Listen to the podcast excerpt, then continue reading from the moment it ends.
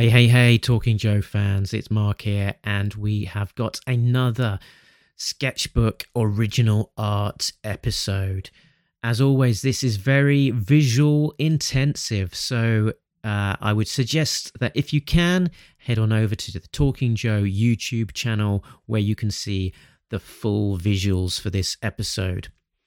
Uh, but if not, then you're welcome to listen to just the audio version only and have our words generate images in your own imagination. Or you can also simply head on over to patreon.com slash talkingjoe and find the relevant post, the Chuck Costas sketch art post, uh, where I will have posted a PDF of the art that we are discussing that you can also look at. Uh, so you're in for a treat today. We are talking to Chuck Costas, who, without exaggeration, has one of the greatest collections of G.I. Joe original art ever assembled. Uh, so, yeah, relax, sit back, and listen to the episode as Tim and I talk to the man himself, Chuck Costas. Live from the Talking Joe studios, it's Talking Joe. I see normal.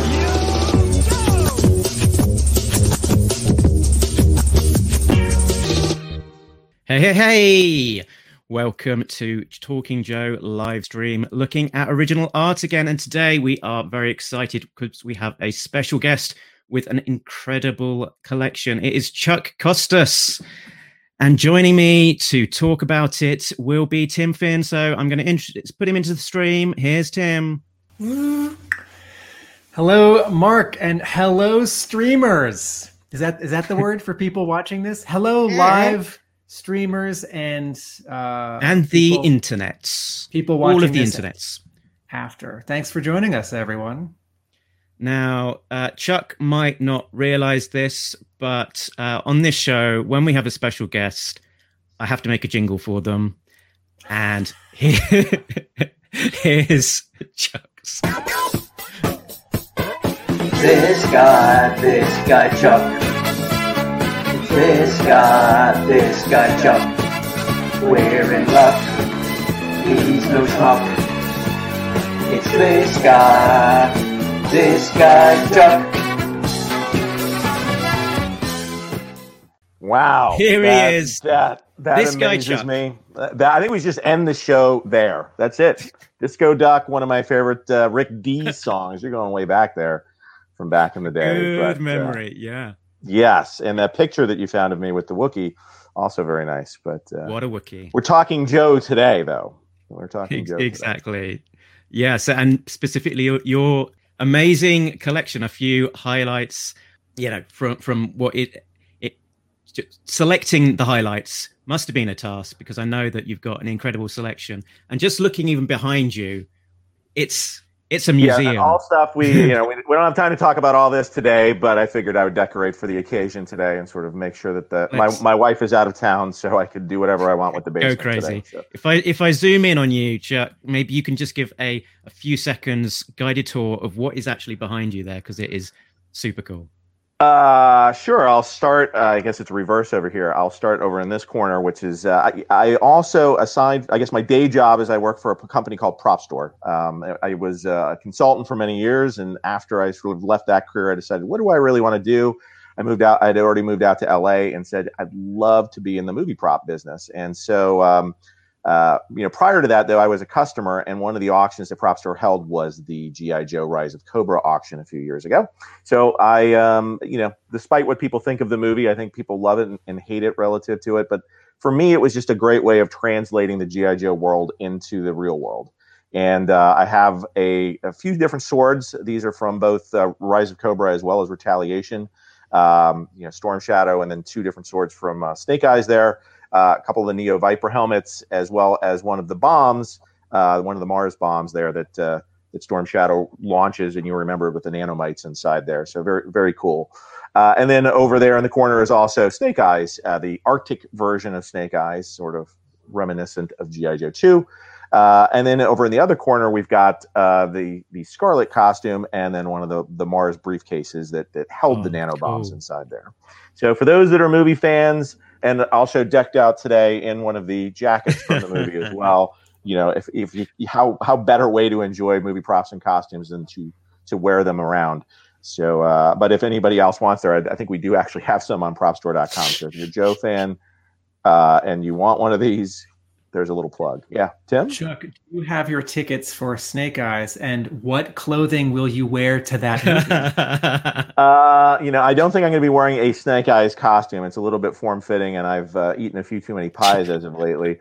But uh, you know, I don't know. We'll have to, we'll have to see. I, you know, I might just go as a normal guy. I am looking forward. I heard great things about the new Snake Eyes film, so lo- really looking forward to seeing what's going on with that.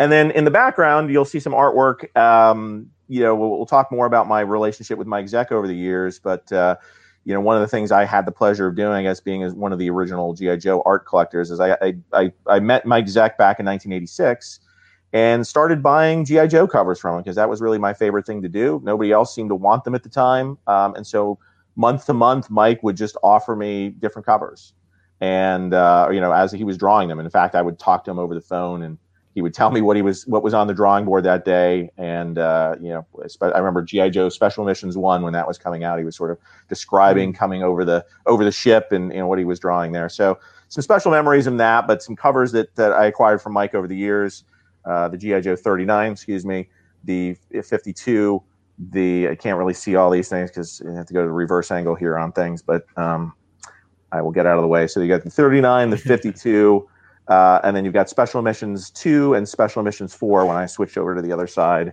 And then a very special piece, which is the G.I. Joe yearbook number three. And um, we'll talk also, hopefully, we can talk a little bit more about the, the exhibit of Mike Zeck art that I'm going to be helping to host later on this year at the Ringling College of Art and Design. That's going to be starting on October 18th through December 10th, 2021. So if you get a chance to be in Sarasota, Florida, uh, you can see all those pieces live as well as a whole host of other GI Joe art. Um, and uh, it's actually being Hasbro is officially sort of giving us the license to uh, to show these things. So I think it's a great opportunity Excellent. for Joe fans as well as friend, fans of Mike Zeck to see some some great artwork that Mike's done over the years. Excellent. And yeah, if you want to, ever want to watch the, see the cover uh, of the everyone's that features the first appearance of everyone's favorite character, Sarawak Sally, then uh, that's the cover. Um, we just discussed uh, the latest issue, which uh, uh, I don't know if you've read it yet, uh, Chuck, but um, features the, the return of uh, of a character only ever seen in Special Missions Four, and uh, not. I, I not did not know that they were that they were going into the Wayback Machine on that, but you know those October Guard stories were over some of, always some of my favorite ones, um, and that was a, I always just loved the cover on that, the upside down um, you know being caught in a tree and, and i just thought the oh, angle yeah. on that particular one was pretty spectacular but anyway that's, I, I that's what's a, in the room today. It will not be there later today, but and it will. And uh, when my wife gets home, it'll be back to the way it was. I, I, have a Chuck. I have a kickoff question, which is, um, what is the first piece of comic art that you bought, and what was your? How did you sort of come to that decision that you had there been a, collectors in your family? Was this the natural outgrowth from comics, or how, where, and what, and how? Yeah, um, I guess you know, sort of painting the picture, and I'm sure folks that are watching this may have similar experiences. I grew up in uh, Chevy Chase, Maryland, which is right outside Washington D.C. Me too. Uh, yeah, that's right. That's right. I forgot about that, Tim. Um, yeah, and, and I think it, the the culture in DC, or we had a great comic book uh, or I guess convention schedule that was going on. Every month you could go to.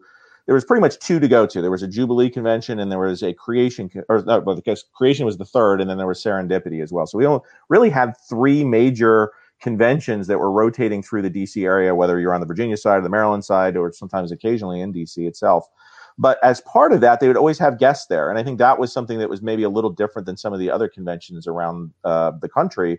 Is that we always had a plethora of guests, and so er, in the you know, I'd always see people come through. We had John Romita Jr. We had uh, we had uh, Mike Zeck came through at some point. Ron Wilson.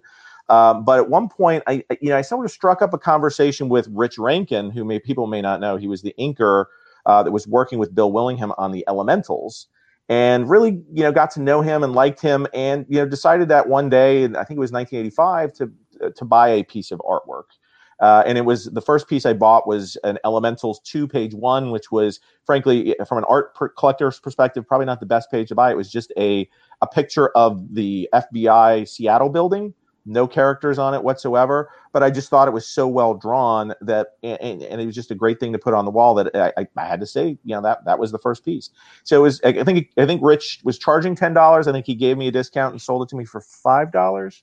Um, and that, you know, uh, but you know, comic books at the time were what seventy five cents, sixty cents, something like that. So uh, you know, it's still a little bit more than than, than mm-hmm. buying just a single comic book. So uh, that was my first investment, Tim. I mean, it was in, and I think it went from there. But for me, it was a bit early on. It was about creating a connection with the artists because uh, you couldn't really find. It wasn't their eBay wasn't around, and you couldn't find. A, a, real large selection of older art at these conventions. It was really comic books at those, and then whatever the the artist of the day sort of brought with them, and then you'd have a chance to buy things from them. I remember being confused at my third or fourth convention in 1990 that there was a dealer selling original art. Uh, it's like the cover to Wolverine number 21 or 22, right? Where it's all yellow and Wolverine's just arms are popping out of the spore by John Byrne. Yep. And it was much larger than the comic and it was black and white. And I just didn't understand. and it was in this you know big leather portfolio and uh, it was familiar and foreign at the same time. It was sort of enchanting and a little off-putting and scary at the same time. And then it had a price on it which i probably didn't understand because probably a piece of tape on the top right that said something like 180 it's like i don't understand this all none, none of these cues none of these cues make sense to me. Like what is this object and why are people interested in it? And why do i want to get closer? But also it's it's sort of weird. Well, I, you know, I think I was always a, a struggling artist as a kid. I think I, you know, I, I liked to, I figured out I liked to draw, and so I, I, think I knew what it was, and I respected the fact that these, you know, I knew there had to be a piece of art out there. Um, didn't know a lot about the creative process, and I guess collecting original art sort of helped educate me about how you know that there could be a different penciler from an inker. There could be you know theoretically a separate set of pencils from a, a separate set of inks and then the colorists uh, came in after the fact. And so understanding that process i was educated. There you know there weren't a lot of books on that stuff at the time. I think a little bit later on um, you know how to draw well i guess there was always how to draw comics the marvel way which was a, sort of the classic john buscema book out there and you know i picked up a copy of that and i think that really explained it to me but i, I didn't pick that up probably until after i had uh, discovered original artwork. And then there was the Marvel tryout book that came out as well, so that, that you could see the large pages. It actually came with official sort of Marvel stamp pages. So if you wanted to try your hand at becoming an artist, um, that was the way in the 80s, I think, of that most people you know sort of dream you know uh, played out their dreams and, and could test their skills on whether or not they were a good enough artist to actually make it into the world of marvel i never i, I got one of those as a christmas present one year but i was just you know as a collector i was like oh i, I don't want to actually touch any of the pages and, and mess it up so i'll, I'll just leave it in mint condition so um, yeah. it, it, it, stayed it stayed it stayed intact and and uh, but it was funny years later as I was I was honing my skills. Uh, Mike Zeck decided uh, you know he would he would he would try to help me out, and I guess what he had done with other artists, and he was like, I will send you photocopies of the original pencils. So if you want to practice inking those, so he sent me the the pencils to Punisher number one. And again, I was just kind of like, oh, these are these kind of look nice as is.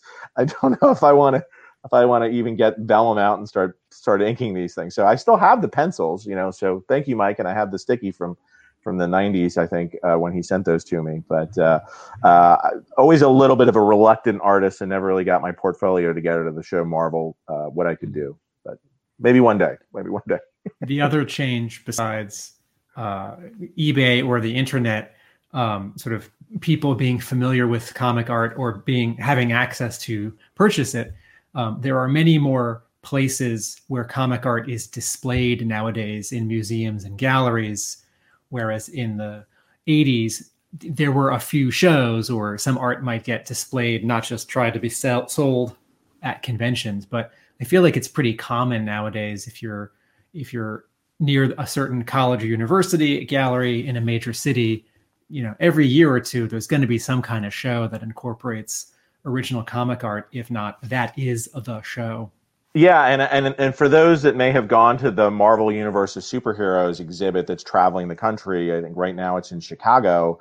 Um, that is really the core focus. It shows movie props like the ones I have floating around here, side by side with the original artwork, showing sort of the origins of that to give people greater insights into the creative process and really the fact that this did exist that there were artists behind this there was somebody actually you know sketching these things out to create these from a blank piece of paper and that, that is really the core of the exhibit. And that's something i know i'm, I'm contributing some of my non-gi joe stuff to to that exhibit as it travels the country. But i've also heard uh, I'm here in Los Angeles, and there's a number of museums that are starting up this year. You've of course got the Academy Museum that's about to open, but you also have the Lucas Museum, and the Lucas Museum has has uh, come out and said that there will be a section dedicated to comic art, and I think that's really exciting because they're really focused on telling the narrative story and sort of ha- how that's evolved in different forms of that over the years, and obviously movies, and everybody expects to see, you know, Indiana Jones and Star Wars there but I think you know if you if you hear the stories, obviously Norman Rockwell was a big influence on uh, Lucas, but I think comic art was also one of the things he early early on collected, uh, but also took inspiration from. So it's going to be great to see what collection they have there, and of course the Library of Congress.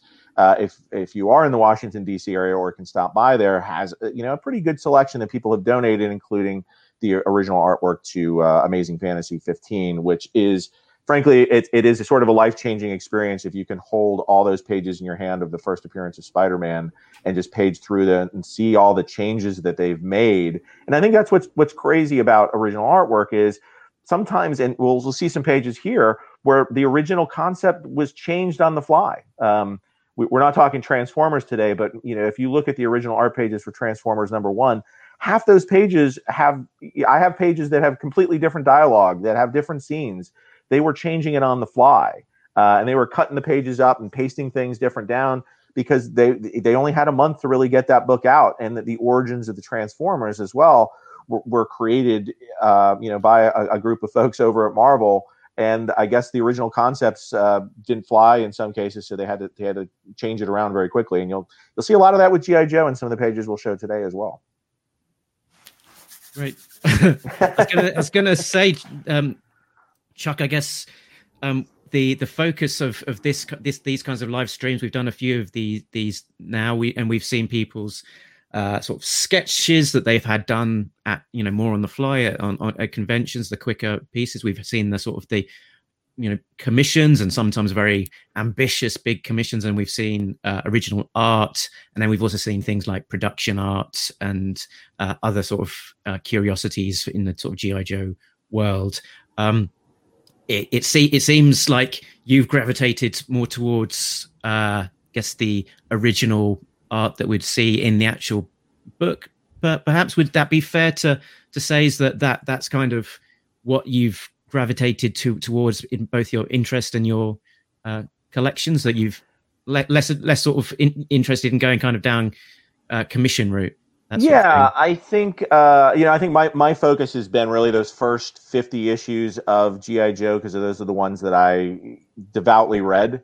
Uh, I think after that it trickled off a little bit, as well as say the Mike Zeck. Uh, I guess Mike Zeck continued on to a, to about issue sixty five in the regular series, and then the one through eight of the special mission series. So really, my relationship I think with Zeck in in those uh, sort of those those middle 80s years was really sort of my it became a tie to gi joe um, but over the years i've also gotten to know you know i would uh, we'll talk about herb trimpe i had a very you know great relationship with herb uh, and really was you know glad to get to know him um, uh, you know, and then Mike Vosburg, I've also been. I think uh, you guys may have seen the Mike Vosburg uh, live stream I did recently to help him mm-hmm. sell some of his artwork.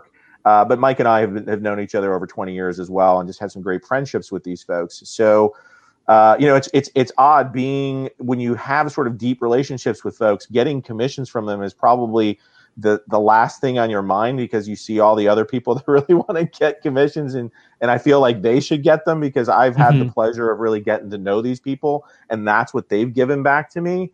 Um, you know, but I've really connected with those early Joe stories. And I guess when I assembled my collection was really looking at, you know, when I started this, nobody really cared about the Joe artwork. Nobody really cared about those early things.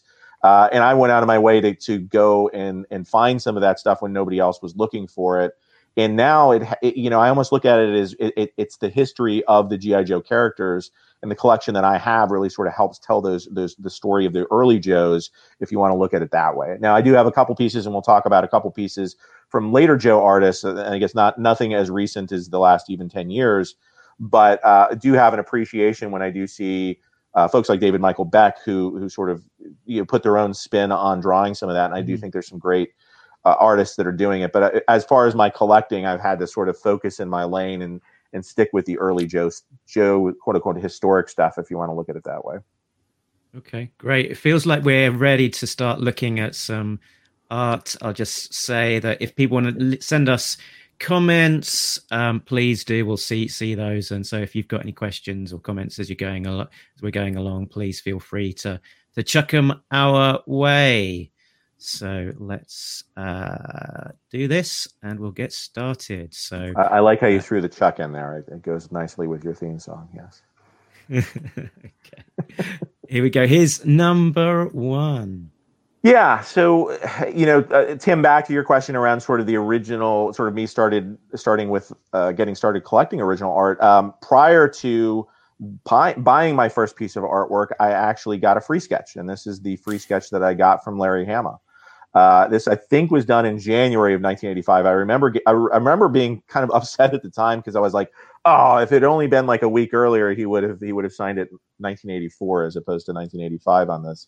Um, and I think that was around the time GI Joe 33 had come out, uh, if I'm not mistaken. Um, but I, you know, again, one of those Washington D.C. shows. I believe it was in Arlington or in Crystal City, Virginia. It was a it was a show over there, and Larry Hama was the guest. And um, a friend of mine and I, I think I had a table and I was maybe set up next to Larry because uh, I was back in the day. I used to just buy comic collections and sell them. That was sort of my part-time job. And mm-hmm. we got stuck next to Larry for the entire show. And my friend, frankly, was a huge GI Joe collector. He loved the toys. He loved everything about GI Joe. And I, at the time, frankly, didn't know a lot about GI Joe. Um, I, this was sort of my first exposure. So I was kind of the novice. He was the the Joe diehard, and you know, I was like, well, should we, you know, just talk to Larry throughout the show? And so I really got that was my appreciation was was through just meeting Larry Hama. And at the time, I didn't quite understand the difference between writer and artist and all that. And uh, although Larry was well known for, I guess, writing and creating the characters, I, I didn't quite understand it. I just assumed he just drew GI Joe. And so he's like, "Hey, if you guys, you know, what, what sketches do you want? I'm happy to draw you a sketch." And so I chose Scarlett. My friend chose uh, Stalker. And so each of them was drawn on this little notepad, as you can see the, the little you know the, the little uh, divots from from coming out of his notepad there. But he drew me this fantastic sketch of of uh, of Scarlett, and you know I was just amazed that somebody could just sort of whip this up so quickly. and you know Larry was the nicest guy to talk to that day. He was he really became a hero. Uh, taking the time, I think I was maybe 14 at the time. So he, you know, taking the time to talk to some teenage kids, you know, for the entire day and then doing free sketches for us was, you know going over and above in my book. And you know uh, for me it was like wow this i guess i should start reading these gi joe comics. Um, that was and then that, that was that. Now did i know he had done gi joe 21 and 26 no not really. I mean i knew gi joe comics were becoming popular uh, but i hadn't really read them at the time. So this this got me this sketch got me not only into appreciating original comic book art but also the the joes themselves.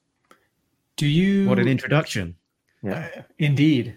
Uh, Chuck, do you have a recollection of um, there being a line for people to get signatures, autographs from from oh. Hama? No, it was literally. I don't think any uh, as popular as GI Joe it was becoming at the time, and that was when the book was really sort of taking off from a, a sales and publication. You know, I think occasional people would come over, but it wasn't that there was, you know, th- there weren't people with stacks of GI Joe books to get signed and the idea of doing free sketches or you know i think the idea of paying for sketches at the time was was was kind of crazy. Um, no there, there really wasn't a line so that really allowed us to spend almost the entire day talking to larry. So and that was the greatest thing. I note here that um, this doesn't look much different from hama's sketches that we see from conventions of the last three five ten years right? He has this looseness yeah. when he's sketching a drawing like this or laying out a page either for himself or for the penciler or inker. And you know, usually when you look at an artist uh, 40 years later, uh, the stuff looks really different, and this looks just a tiny bit different. Yeah, the, I, I, think the way he draws uh, Scarlett's eyes, you know, usually he's got more of an eyelash to it nowadays, uh, and there might be some, but I think that the basic sort of I'll call this breakdown style, and uh, you know, I think what you see from this is this is his style, and and you have to remember Larry started, uh, although he was a writer, he was working on Iron Fist. Uh, for Marvel Premiere, I believe it was his first book back in the 70s. So right as soon as the second issue of, of Iron Fist that had come out, Marvel Pre uh, Premiere 16, was an issue that that Larry worked on, and he was also um, a protege or worked with uh, Neal Adams, and so I think he was working alongside that. But when you see this this style and you realize, you know, he drew GI Joe 1, 21 and 26 completely, it was in this style, and I think you, you can also appreciate how much. Uh, Steve Leialoha had really contributed to finalizing that. And I think if you look at those books, it actually gives him credit for either breakdowns or layouts or something like that. Mm-hmm. because his style is a lot looser and, and Marvel did differentiate um, you know sort of the credits they would give based on the sort of the tightness of the pencil style. And the but pay the, rate. Yeah and the pay rate i guess along with that on how much you had to tighten it up. But you know for me it also showed like i said there was this great synergy and i don't think people give enough credit to steve Leialoha for really finishing gi joe 21 and 26 and, and, and bringing it about to, to what we remember and, and making that those two issues really a classic thing. I think they really worked very well together uh, and complemented each other based on on Larry's uh, drawing style. Sure. Yeah. Okay. Shall we? So that was that was the beginning of the Joes. Yes, or my my. okay. Do you want to segue into into the next one? Yeah, um, I mean, I think with that, I've uh, as part of my collection, I have put a stronger focus on Scarlett. You know, having that initial uh, tie to that, getting that sketch with Larry.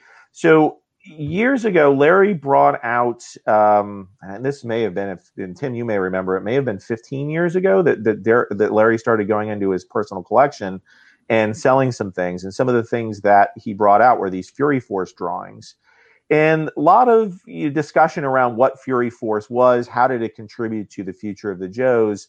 And I'd always heard that uh, I think Layla Galil, I believe, is the pronunciation of this, but or Lila Galil, um, that she was the sort of prototype for Scarlett. And when you see this sketch, there were there were uh, there's a team sketch out there that shows all the Joes together, but this was the detailed shot of just Lila um, that was part of the set that he had done. And you know, it does look a little bit like Scarlett. So when you look at it, and uh, you know, there's there's definitely some similarities between what you do. I guess it's partly that it's female, but also because it's also Larry's rougher style, at least with the face there. Um, you know, hard to get a real sense of you know, is this Scarlett? Is this not Scarlett? And and there are some things that you know Larry has gone out there and said that you know he did use aspects of Lila when he was coming up with Scarlett.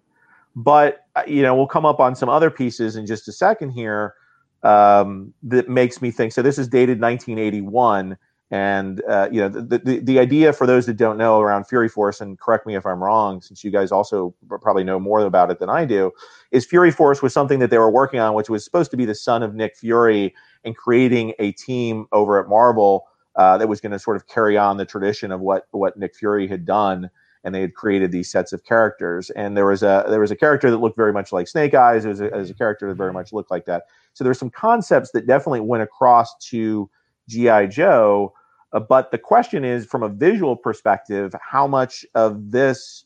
It's always been a question in my mind: is you know, was this was was were these sketches the sort of impetus of of what we saw for GI Joe? And I guess we'll come across some other ones in just a second that sort of help fill out the story, at least in my mind, as to to tell me that although you know he did create Lila, probably not necessarily the visual for th- this visual was the inspiration for what ultimately became Scarlett. The term that you used, right? Like they were working on Fury Force. Um, to my thinking, it's more it was a pitch Yes. And yeah, Larry may have been accurate. Larry may have been working on that pitch for weeks or months, but in total it's it's like uh, six drawings of characters, uh, two drawings of vehicles and a, a base and then there's a like a, a two page typed document.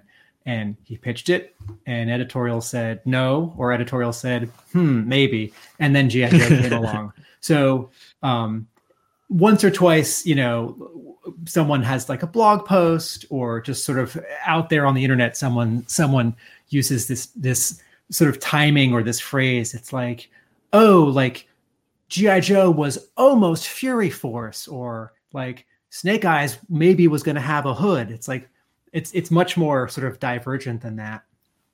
Um, I, I, would agree, and I think you know, I, I well, well, I guess when we get to the next one, I did talk to Larry about this and get his perspective at one point when we, we sat down at another convention. But uh, but yeah, I mean, it's still interesting to see what was going on because again, given the time, remember there were stories and bizarre adventures where Herb had done sort of a, a prototype story for the characters that uh, you know, ultimately became the October Guard, and that that's a slightly different story. We won't get into that one today, but you know there was a lot of just you know pitches and short stories that were going on in, in, various black and white Marvel magazines and other places, and it was about to be the birth of the limited series that was going on uh, in 1982 over at Marvel as well, with Contest of Champions and Wolverine and Hercules and all those other other things that were going on. So the idea that creators were pitching these these ideas and concepts that could become comics um, you know, wasn't wasn't far fetched, and it was probably happening all the time.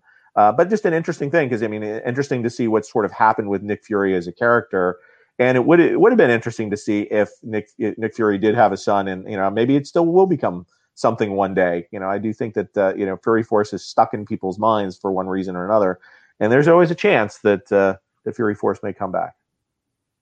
Yeah, it's things as well like the sort the specific specific specificity of uh, the weaponry and things like that. So like the yeah, I used you know, to own the all the weapons. Yeah, I used to have all the sketches of that. I let there's another local collector here that was is, was interested in those, so I let him add those to his collection. But uh, but yeah, the Lila one, I think for me in the history of Scarlett was something that was uh, was important to to get and keep, and I think it's interesting to showcase as part of uh, you know the origin of the the character because I do think, um, regardless of everything else, there were some concepts that that Larry was developing in his mind around the character that did translate to ultimately, um, you know, how he had thought about uh, Scarlett.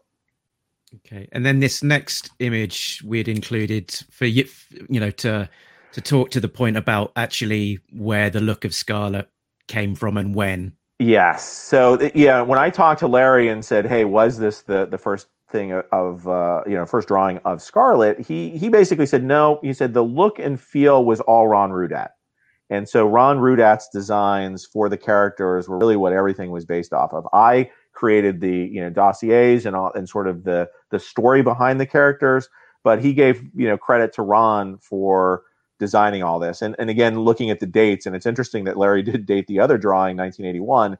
This you know Ron Rudat's drawings, and this is something I took from. Uh, I, I, don't own this piece for anybody that, that's interested. This was off of uh, um, the toys that made us, but Ron Rudat signed this in 1980, and you see all the different characters there for the toy designs, uh, and th- there's Scarlett at the end. So she definitely had the look and, and feel of the toy itself, and that's what you know. Not only Larry was looking at, but you know Herb and other folks as they were they were looking at the characters. This these were the original designs for the characters, and this is the original Scarlett, at least there may have been other Scarletts that he that Ron drew as well, but his his were the designs that that really defined the, the Scarlett character.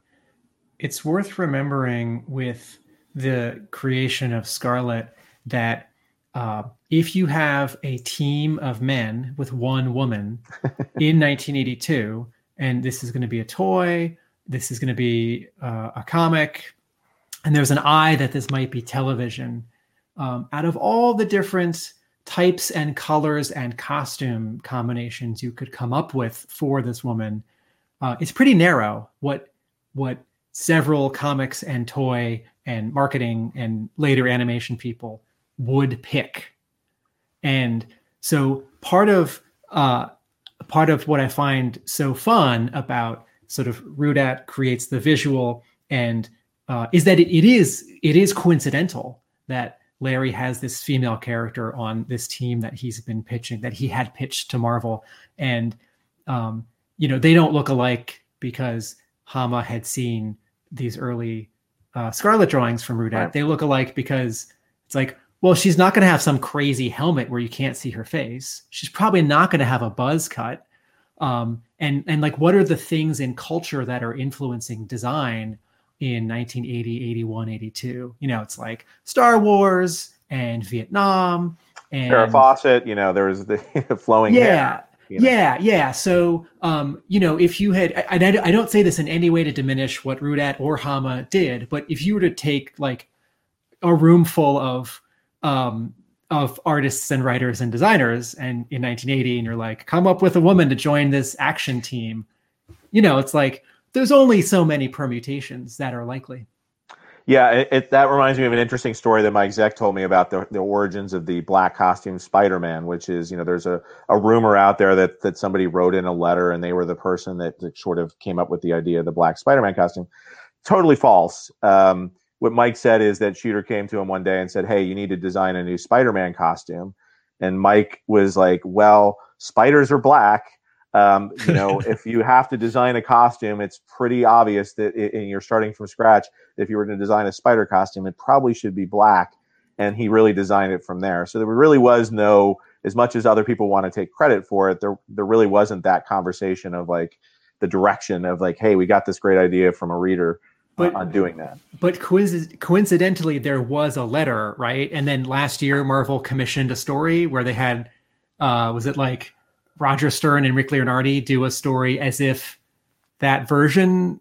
Sorry, this is a tangent. Yeah, Um, I, it- I- I, from- I don't know if they did do that, but again, I've talked to Mike and, and, and Jim, and, and it's and again, it was you know I'm sure at the time people were sending in story ideas all the time, and they like to think that they they did that, but for Mike, who was the person commissioned to design the black costume, you know, and, and Mike's memory on that was pretty good. There was never any discussion that there was something coming from a reader that you know, and they, they didn't you know purchase it or not. So I think it's over time everything's evolved, and the fact that the black costume has become so important and, and it, it, as you were saying, I think that was my point, which is coincidentally at the time, it's like if you were to create a story, you know, it, it, it can all happen, and and other people can have that same idea. It was not brain science, uh, brain science to figure out that a black costume Spider-Man could, you know, could exist, or that was a cool design for the costume.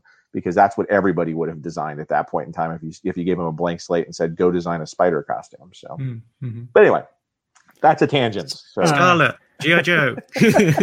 Uh, what's the next slide, Mark? yeah, it's we're on the Scarlett uh, thread, so yeah, let's so- hear about this. Yeah. So again, when when Larry had uh, you know decided decided to part with things, some of the very cool things he parted with were his original hand typed uh, dossiers for each of the characters. So this is really Larry putting you know the first thoughts together as to who these characters were.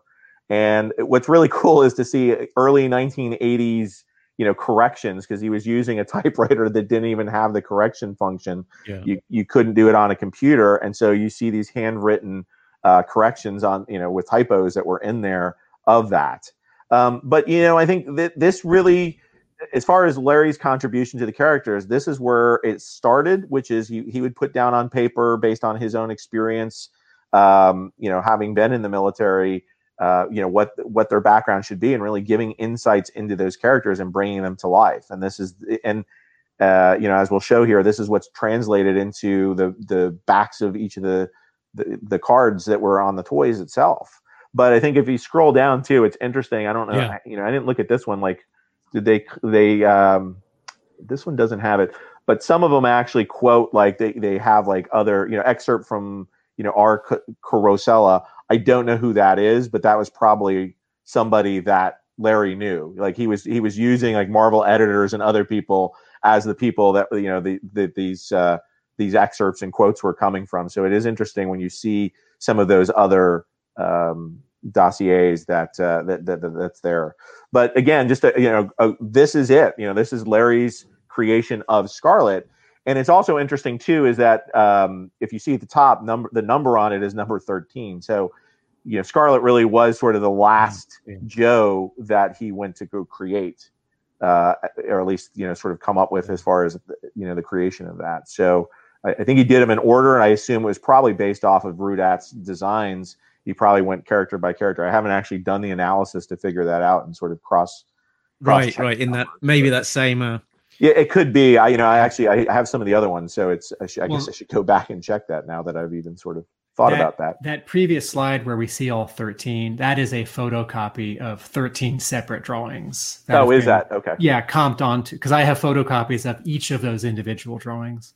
Gotcha. Um, our, our viewers probably know this, but um, Hama wrote these to keep the characters um, separate for himself in his in his own mind.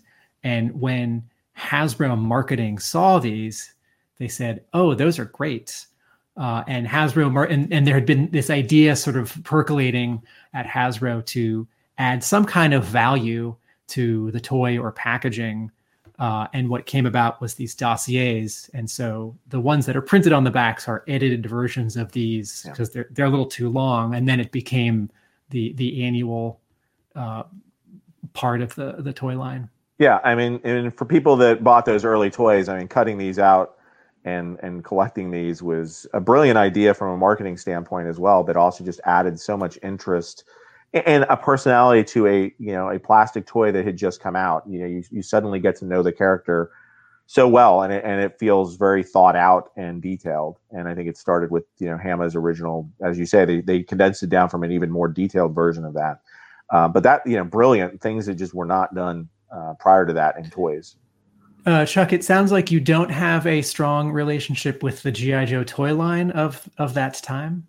I do not. I again never have bought a GI Joe toy. Strangely enough, I have giant But- ones behind But me. how, but how many of the toys how many toys have been given to you by someone who just wanted to find the link, just the right figure, just the right vehicle? um, the only toy that has been given to me was I got one of the mail-in Cobra Commanders that a friend of the, my my my friend that uh, went with me to the convention. I, I think I got it from his collection. Of course, it's now like the, the rubber bands have exploded on it, so it, it is uh, it's in pieces.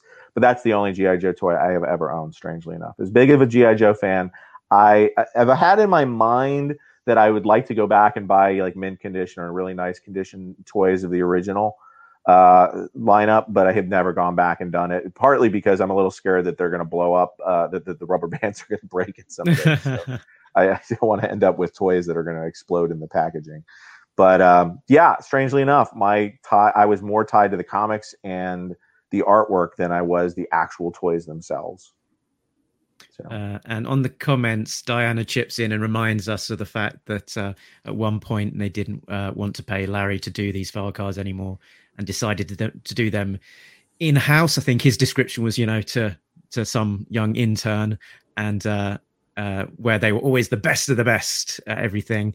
And uh, they quickly learned the difference between a marketer and an artist and decided to pay him again.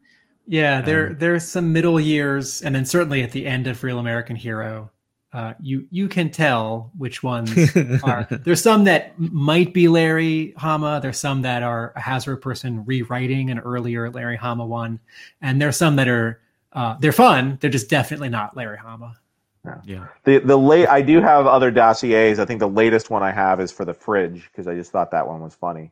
Um, and that one is actually uh, that is actually not typed. That one's actually on a you know sort of a computer that he printed out. It was the only one that he you know, only printout he kept. But it's interesting to s- even see the progression that he moved from like an old style typewriter to a, dot matrix printer. I was just I was looking at this one because the the bulk of that original typed file card is actually what made made it onto the uh, onto the published version on the back of the card. Apart from this extra peer personality assessment at the at the bottom, and it's um yeah it's great uh, and and of its time. I've got to and admit, I was as leery. was Robert Graves mentioned in GI Joe One for some reason, or was there a file of Robert Graves somewhere? I, I Uh, feel like I've seen Grunt. that name somewhere. Grunt. Okay. Uh, That's Grunt's file's name. Yeah. So this is Grunt describing her. Yeah, I was a, a leery as the other guys about having a woman on the team, especially one as foxy as her. but af- Yeah. after the first mission, us with us, everything was copacetic. Yeah, excellent stuff. Yeah, you know, of the time period, of the time period. So Okay, should we move on to the Yeah. next one? Wow. Yeah. So this, um, you know, again, I, I got to know Herb Trimpe very well in his later years and helped him with some of his sketchbooks that uh, he would take to conventions. Uh, and obviously, GI Joe was was something I loved to talk to him about. And you know, while he was still alive, he had mentioned to me that he had done a, a number of designs before he got to GI Joe One. So when he took on the GI Joe project, um, you know, obviously G- the GI Joe One cover was used as part of the pitch process. Uh, but when he went to go sort of translate the toys, the the Ron Rudat designs, he he had to create the faces and other things for the you know for the characters that um, that may not have been as distinct in the toys themselves. So he went through an exercise of drawing each of the characters um, in you know in this sort of format. But in this set of drawings, he he told me he wanted to do a version of it that was more military like. He he didn't frankly like the idea that the original costumes were you know not standard military and they you wouldn't really ever see that you know having come from a military background and so the set of uh, the original joes that he had done he had sort of taken a different spin on them or a slightly different spin and you'll notice scarlett's costume here is very different than the the toy itself and the, ultimately the one that was drawn so you know i think he showed these to marvel as part of um, you know sort of the creative process and uh, he always expressed disappointment to me he was like yeah they kind of shot it down um, and and they basically said nope, stick with the toy designs. And so he he had to go back to drawing the the toy designs uh, later on. But I think what did stick relative to these designs is sort of the faces that you see on these. Um, so this is obviously the way that he was drawing Scarlett in GI Joe number one. Um, eh, from that perspective, so uh, so so there was some aspect of that, and um, but and you know, great to see this. Yeah, this early. And also, early... at some point, they they decided to give her the ponytail as well, which wasn't uh, on the on the figure. That was that was Herb's, I guess. You know, because if you're going to put it in a helmet, you can't just have it free flowing. And I think the the the ponytail, and again, this is probably his own experience having been in the military is and maybe you know for the, the folks that were in the military that that were female that he knew you know putting it in a ponytail made more sense to him so um, that that's maybe why he gave it that look and uh, as we record this in early July 2021, the the rules for uh, how women can keep their hair in uh, the military just changed last month. There, there's more there's more flexibility because if you have a bun and you have a helmet, your hair gets pulled back and you can have a lot of uh, uh of headaches. Yeah. Um, I'm really struck in this uh, drawing by um, how how pretty the pencils are. Um, yes, mm, yeah, sure. Trim, Trimpe's work, you know, we so rarely see the pencils, because um, you know he, he, created such a volume of comics over thirty some years uh, that we're used to the inks and then you know how it's published in color. And um, there are there are other artists from whom seemingly a lot of photocopies of pencils, like Mike Zeck and Jack Kirby. There in in the fan publications, a lot of these photocopies of pencils are out there, um, and not so much with Trimpe. Um, and so it's it's a real delight to see all the work he's doing here in the textures, in hair, in clothing folds, um, you know, uh, like leather for pouches, and a little bit of metallic, uh, for I mean, mechanical for for her weapons. Yeah, I think, uh, and I think it, it's a, it's a good thing is that you can see a contrast between Hama style and Trimpe style in drawing. Very, you know, I think Herb focused on the black and whites and really having those shadows, and I think you saw a lot of that with Kirby as well. And there's obviously a Kirby influence when when uh, Trimpe joined uh, Marvel in the '60s. I think he was trying to emulate a little bit of what Kirby was doing since he was the dominant style. But um, in, in 1982 which is a little later in his career, to have these such tight pencils, it shows that he was taking a real big interest in this project. And I think he was, you know, genuinely excited to sort of translate and actually have a military team um, that he was about to draw. And so I think he took his time with each of these drawings that he had done of each of the different characters and and try to figure out how do I make these distinct and how do I make them stand out uh, as characters, given that it was an ensemble cast that they they needed to bring together here. So um, you know, really impressive behind the scenes things. And and a little bit of history on these is that you know I hadn't actually seen any of these until unfortunately after he had died. Uh, and then you know I, I got to know the family a little bit better, and I had found out that I guess earlier he had given uh, different drawings to different folks in the family, and, and they were all kind enough to sort of allow me to to purchase a lot of these, knowing how big of a, a GI Joe art fan I was. uh, and try to, to, sort of reassemble the cast, so to speak, of the different characters. But uh, he he even felt they were so special that you know, frankly, of of the artwork that he kept, um, you know, these original Joe sketches were something that he thought was was was important to to to maintain. So um, I'm glad I could be the keeper of them now, and and obviously, uh, you know, hopefully for future generations to sort of study these and really see these early intro, you know, or versions of the Joes, the Joe characters, and how they evolve from here. Mm-hmm. And there's a, del- de- a delicateness and detail to to you know these illustrations that you don't always necessarily see in the in the printed work and i guess part of that is the production process that you know the the the paper that's being used and the printing methods that were being used at, at the at the time. And i wonder you know would we have seen a very different kind of you know herb uh, to um you know if they had some of the technologies of t- today where where he could have included a lot more of these sort of fine details uh, on the on the paper uh, on the paper and seen that. Well, and I think when we get to you know looking at his artwork, I think here's an early example. We'll talk more about his special missions artwork. I think when you see that special missions art, it is really detailed. I mean, it's really a different. It's it's a finer line. It's it's it, the the line work on it is super detailed. And if you go back and look at that, um, I really think that was Herb's chance to break out and do more of a fine art book. You know, I think in the early Joe books, it was we've got to do something that's a little bit more commercial, it's a little bit more model, um, and so it was a little bit more blocky. But by the time they got to special missions, it was let's tell stories in the real world. And at the time, he was uh, he was working on another book, uh, Savage Tales, where if you look at the work that he did in that Savage Tales magazine, it's probably some of his finest work. Um, Herb goes all out. Now, not characters that people know or care about, frankly, but the artwork in it is just fantastic. And I think that's part of it. Is a lot of people, you know, may, not be true, you know, fans of looking for all of Herb's work, but if you can find those early Savage Tales magazines, you'll see really Herb at his finest. But I think a lot of that got translated to those early special missions issues that he was working on. When you look back on issues one and two, and you know, he's doing the pencils and the inks himself versus having in the in issue one of GI Joe. Bob McLeod was actually the inker, and when you see the original pencils for GI Joe one, it's very much like this, but Bob actually softened it, and I'm sure he got some um, uh, some direction from folks at Marvel to sort of you know not make it look as you know sort of trimpy as it is and not as blocky, but sort of smooth out some of that and add that. But Bob Bob has a very dominant inking style where the Bob McLeod shows, and I think you see that in GI Joe one, which set a, a little bit of a different pace. But when you look at say GI Joe's, um, I think seven, I believe it was, where Chic Stone is inking him. Chic is, you know, he was one of the Kirby inkers. And so I think when you see issue seven of G.I. Joe, you'll see a more true version of sort of Trimpe's pencils reflected uh, in G.I. Joe 7 versus, say, G.I. Joe number one.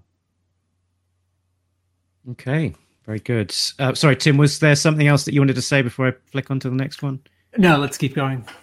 Okay, all right. So Okay, the next one, I think it's kind of needs a drum roll, and uh, I don't know where we'll go from here uh, because it's uh, it's such a pinnacle. But I'll just click onto it and uh, be, you know, st- set ready to set your faces to stun. so this speaking is... of Bob McLeod and GI Joe one, uh, this was uh, this is you know this is the I guess the money shot so to speak of all the original Joes being introduced for the first time, uh, at least by by name, uh, in the pages of GI Joe number one. So, um, yeah, I don't know exactly what to say. No, I think I think what I would say about this one is, I mean, starting with again, you can see where we looked at Herb's original pencils, and I think in uh, is at panel four there, you can see sort of a, a feel of it, but panel three really just does not feel very trimpy, frankly. Um, you can see a lot more Bob McLeod in the inking. I think you see the Zipatone that was used in the in the 1980s being you know used on this page again to sort of give it a, a more modern look and feel versus a 1960s feel that had that and even the way you can sort of see his cheeks being inked there this is very much Bob, and so I see more, you know, more more of Bob there than I do of of Herb's original pencils. And I think I don't, uh, you know, have copies of the original pencils. I do believe actually Bob did keep those original pencils, so they are out there, but um, or copies of the pencils, let me say. But um, but yeah, I think it's it's it's interesting to sort of see the the style change between Herb's original style and what ended up in the pages of GI Joe number one. Um, but you know, great, great, great introduction. You got a nice Cobra banner in the background in the first panel there, leading up to sort of the the money shot at the bottom, which is okay. Let's let's get to know each of these Joes and look at each of these Joes. And you know, a few things I'll point out on this one, which is I think it's it's the unknown Joe that was never released in the bottom right corner that always always gets gets my uh, attention okay. and and sort of a laugh, which is Shooter. Um, and and you guys would know. Have they ever come out with a Shooter figure? Yes. Uh, yep. They did. Okay. They, they had a big backstory uh, for Shooter and the reveal of the character in uh, GI Joe Declassified. So they they sort of it, Larry did come up with a shooter to kind of explain who this mystery Joe actually was. And awesome. and again, I think it's worth pointing out. I don't I don't have proof. This is a guess on my part. This is a joke because Jim Shooter is the editor in chief, and yeah. and we it's not. This isn't like Hama or the letterer, and the letterer would not have uh, taken uh, matters into their own hands. But this is not someone. I don't think this is someone trying to create potential for a 14th member. This is a joke because on the top right of the panel, you can see the first letter of the 15th Joe, who seems to be bald. I think it's Baldy. Yeah, B for Baldy, maybe. Yeah. Um, so this is, you know, and and and you know, you read you read comics, you read Marvel comics from the 60s, 70s, and 80s, and uh, you know, people get nicknames in the credits, Smiling Stan and Jolly Jack. Um, sometimes there'd be uh, a fill-in artist, and the credits would say, you know, it's like uh, like Jack Kirby will be back next month, but we welcome John Buscema for a fill-in this month, or and we welcome so and so as the new regular artist, uh, or you know, here's here's a talent, and then um, wrapping it all together in a bow is our editor so and so, and and here and there that kind of uh, um, jokey um, celebration could sort of leak up onto the first page or uh, into the story. Uh, you know, Stan Lee and Jack Kirby show up in an issue of Fantastic Four. Um, so this is a this is a throwaway gag, which in a three issue miniseries, uh, 25 years later, uh, Larry Hama went back to.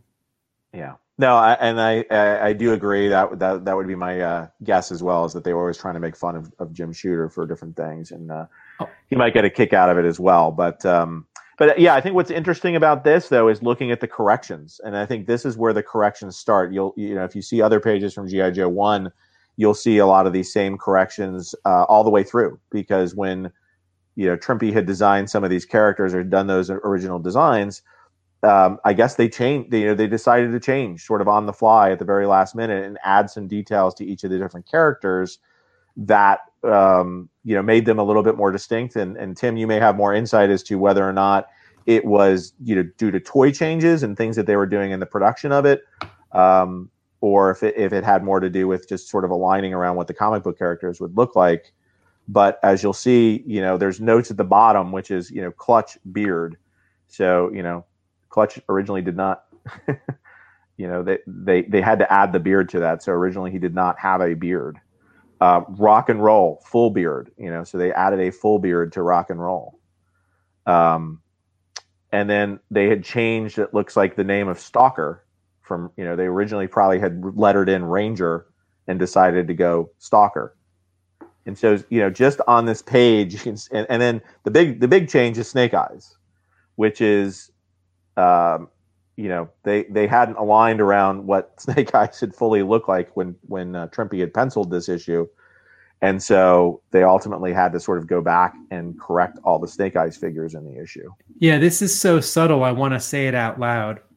Uh, everyone, the the paper has yellowed just a tiny bit, but if you look uh, at Snake Eyes, the white inside Snake Eyes is a is a cooler, brighter white, like like whiteout, like correction fluid. Uh, that is correct. So that, that he has been redrawn. So he has been completely redrawn from from the original look and feel of Snake Eyes to this, which is I guess the aligned on for the for the very last thing. But all and, and same thing for Stalker. You'll see that was whited out as well, and it's a very subtle subtle difference in color versus the other ones there as well.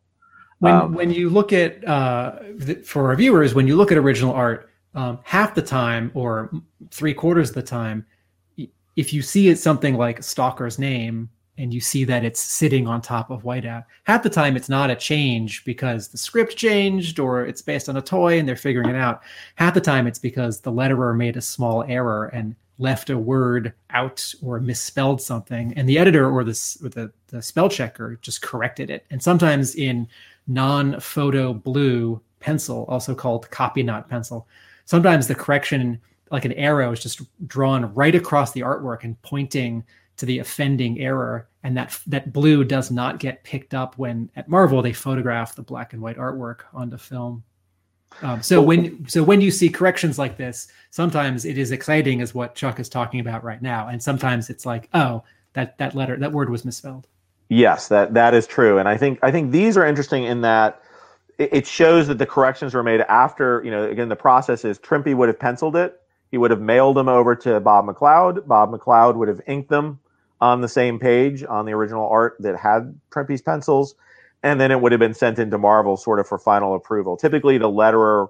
Um, I'm not sure where the lettering was done on this, but I do think it was lettered uh, either after Trimpe had penciled it as well but that shows me that these corrections all came in after McLeod had finished his job inking it and and that somebody had gone back probably in the offices and made these corrections so i'm not even 100% sure i don't think i've ever asked bob this if he he made the corrections or if one of the editorial folks at marvel had gone in and sort of changed all the snake eye images and, and added the beards and Yeah, to, for to the characters for uh, for for viewers who know about the Marvel bullpen, you know the Marvel bullpen is is where the editors have offices, the publisher and the president are upstairs making business decisions, and there are production people who are dealing with photographing the artwork, uh, storing the those those films, right? In effect, the copies, uh, wrangling like all the uh, the color information to send those off to the the place that's going to do the uh, color film.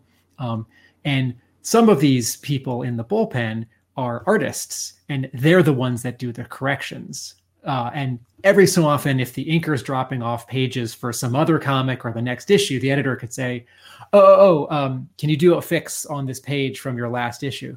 But um, often it was just you know one of like five people in the office. It's like, "Oh, we need you to redraw this head. We need you to uh, black out this helicopter because the helicopter needs to show up in the next panel." That kind of thing. that is correct Uh, Diana's put in a comment as well. Who's next to Hawk and Zach's Zap? So to the left of Hawk and Zap is looks like there's more blurb coming along, so uh, hinting at some other people on that that screen. You know what this as- means? as well. This means this means I want another Larry Hama miniseries. exactly, that's what it means. uh, the, the, the Baldy initiative. maybe maybe you know early origins of duke and Root roadblock or something like that i don't know maybe they Actually- knew they were coming Uh,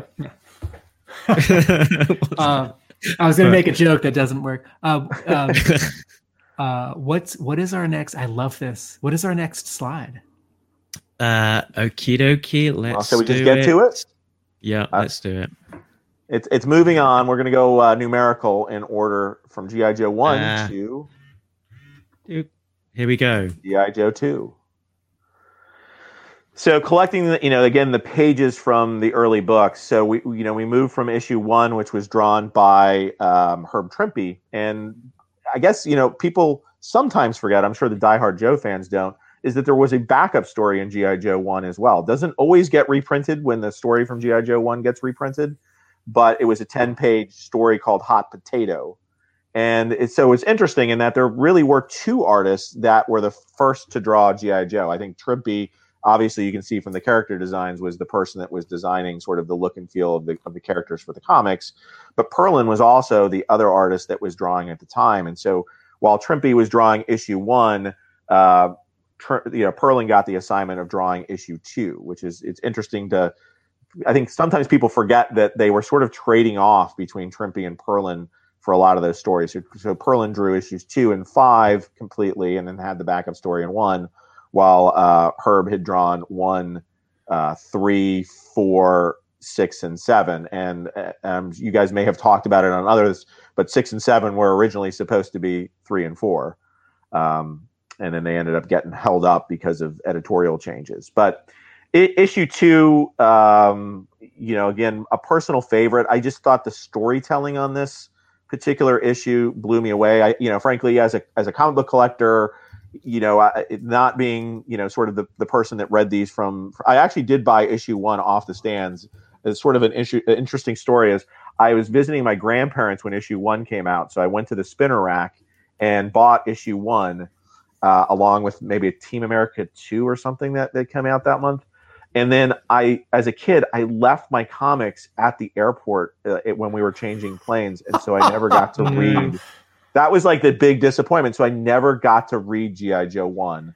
I, I had bought it, and it was a dollar fifty. It was not cheap as a kid. You know, I had to save up for that issue, and I, I was so disappointed. I was like, I can't spend another dollar fifty to buy that book. I guess I'll just have to read it later.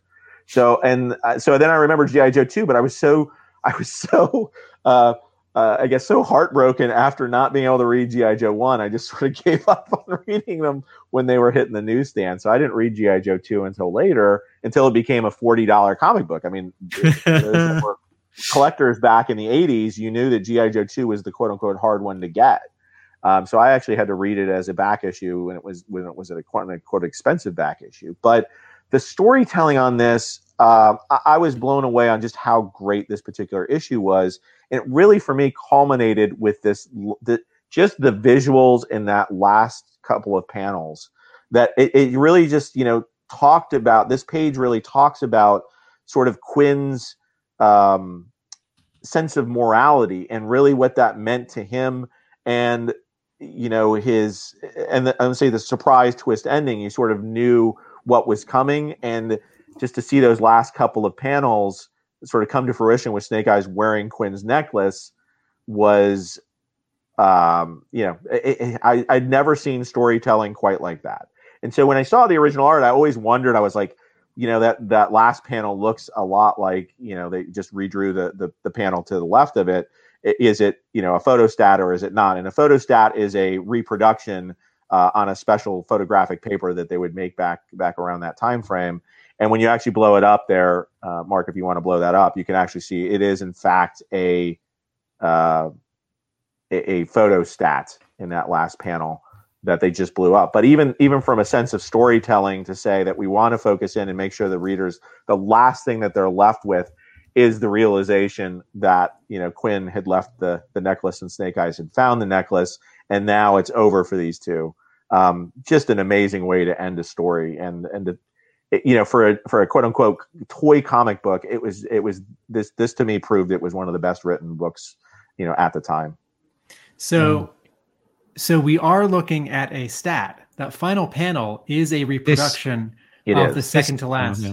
Have you? It is. You can sort of see the texture if you look at the, if, if you look at Snake Eyes' face. That that's because of the stat. And uh, yeah, I guess when you actually have the the art in in person, you can actually see it. I may actually have the art next to me. Let me see. Chuck, have you pulled think- this I panel think- off? I have to- not. Let me. see if Let there's me I actually have the page here, but uh, let me let me pull it out to see if. Are um, they?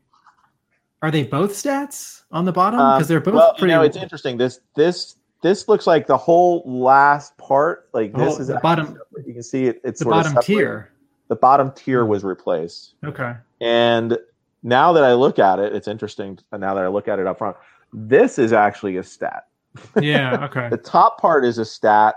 The bottom part was hand drawn, and then this is full stat. That this part down here was hand drawn, but um, on the back of it, you can sort of see the note, which is one positive at eighty percent.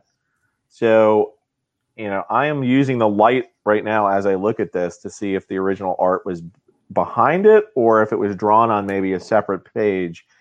Hard for me to see. I guess if I shine a light, oh, it was. Oh, I can see it now. It's funny when you when you have the art you can sort of see through it if there's a strong enough light. The panel was originally drawn larger.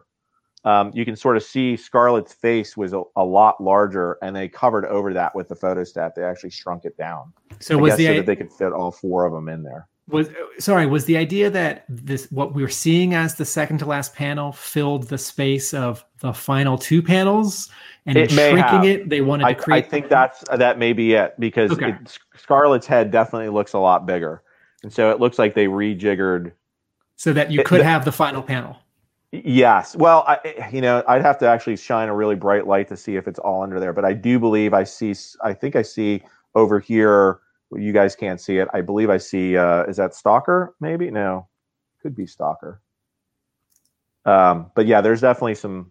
There, there's definitely work underneath there that they covered up with the photo stat. I guess they decided it was more dramatic to do the close up at the very end of it. So Wow. it's funny. I haven't I haven't pulled that page out in a number of years to look at it in detail, and even the picture of um, of the you know of of all of them together in the in sort of the far away shot that is also a stat. So I think they played around with visually how to mm-hmm. end the story of you know sort of going from a very far away shot to a pretty up close shot to a very up close shot at the end and just figured that was the best way of doing it is, is here you're realizing you know or, or here you're realizing okay, the Joes have made it through.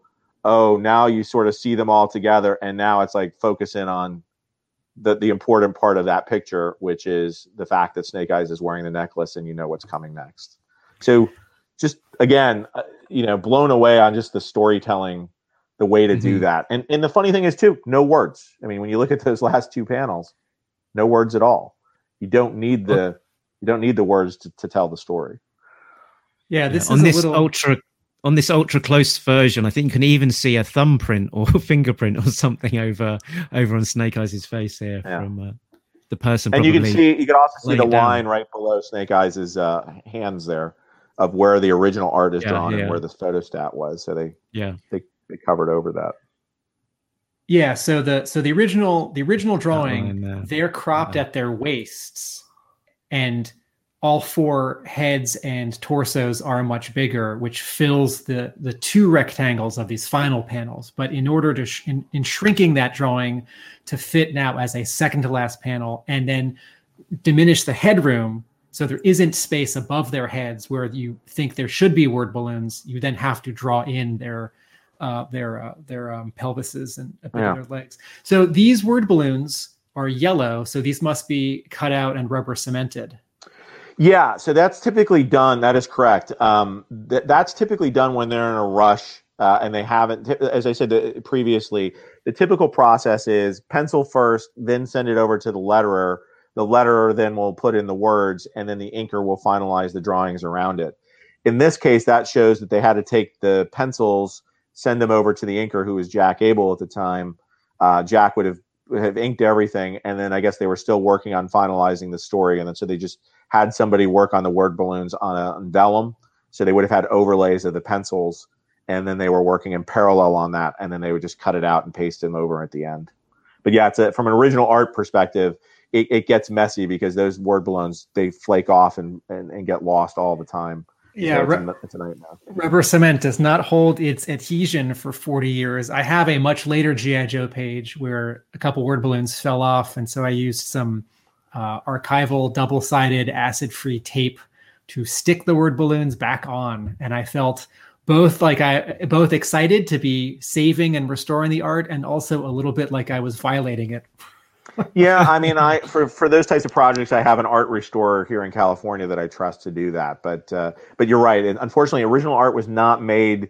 You know, they were making it that month to get it out the door. It was not made to last as a fine piece of artwork. And so sometimes you have to do things to the artwork to to help preserve it for a few more years. And and you know, frankly, in, in some cases, you know, it, might be smart for me to to to have all those removed and then deacidified and then and then put back on, but I don't necessarily have the heart to do it myself. But I think there does get to a point where you've got to, you've also got to help protect the art and make sure that it, it can last for generations to come. What's the um can you zoom in um one, two, three, four. Mark, can you can you zoom in next to panel four? There's something written uh sideways on the right gutter. it says to your. So that that's an example, Tim, I think of where they probably wrote Y O U apostrophe R E Hmm. and corrected it to say Oh, yes, yes, yeah, Y O U R. That's right. That would be my guess. Uh yeah, yeah. Yeah, yeah, yeah. You've got you've got the white to your is whited out there, and there's I guess the editorial requesting that change. Yeah, sp- spell check didn't exist as easily back in back in 1982. Uh, I have seen a uh, Larry Hama script or two where there is uh, an apostrophe where there need not be one, or uh, a missing one where there should be one. Um, but that's that's that is the process, right? Like the editors fix the mistakes, and the letterers are checking the mistakes, and the proofreaders are checking the mistakes.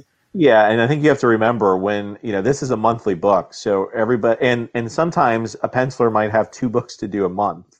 And same thing for a writer. So I'm I'm not sure if Larry was writing anything else at the time, but you you know you may have a week, maybe he it took a week to write the script, or maybe even just a few days so, you know, focusing on spelling and all the rest of that stuff was probably not the biggest priority. It was getting the the main product off to the next person so that they could they could work on their piece of this. So, what is our next slide? Uh, next slide. We do is... jump. We do that. We we go to a I guess issue ten. But what I wanted to, illustrate here is uh, and I'm not sure how many people, you know, I'm sure the diehard Joes know that Larry, for many of the covers, actually um, created the layouts. And so he would hand an eight and a half by 11 piece of paper to the artist who is actually scheduled to draw the cover. And this is one of the rare examples of Larry's hand drawn cover layouts for issue 10. As far as I know, and, and Tim, you may know of others that exist, I've only heard of three of these that still exist. There was issue nine, issue 10, and issue 24, which was a Mike Zeck cover. So two of them are Vosburgs, and one is is uh, Zeck. And these, this actually came from Mike Vosburg. It was funny. I was over at his house, and uh, he's like, "Hey, look what I just found." You know, this was probably three, four years ago. He's like, "I found these sketches, and." Uh, he's like, I'm sending him, you know, he's like, uh, you know, these are Larry's original sketches that he had sent me to draw the cover to G.I. Joe's 9 and 10. And I was like, well, Mike, what are you going to do with them? He's like, well, they're Larry's. So Larry can decide what he's going to do with them because I'm going to return them to Larry. And I was like, but but wait, I've been looking for decent. something like this all my life, Mike. so he uh, so he he got me in touch with Larry so that I could purchase them directly back from Larry. But it was, I mean, a it was great that Mike, you know, felt uh, because it wasn't his artwork that he, you know, yeah. because he found it, he was going to return them to Larry.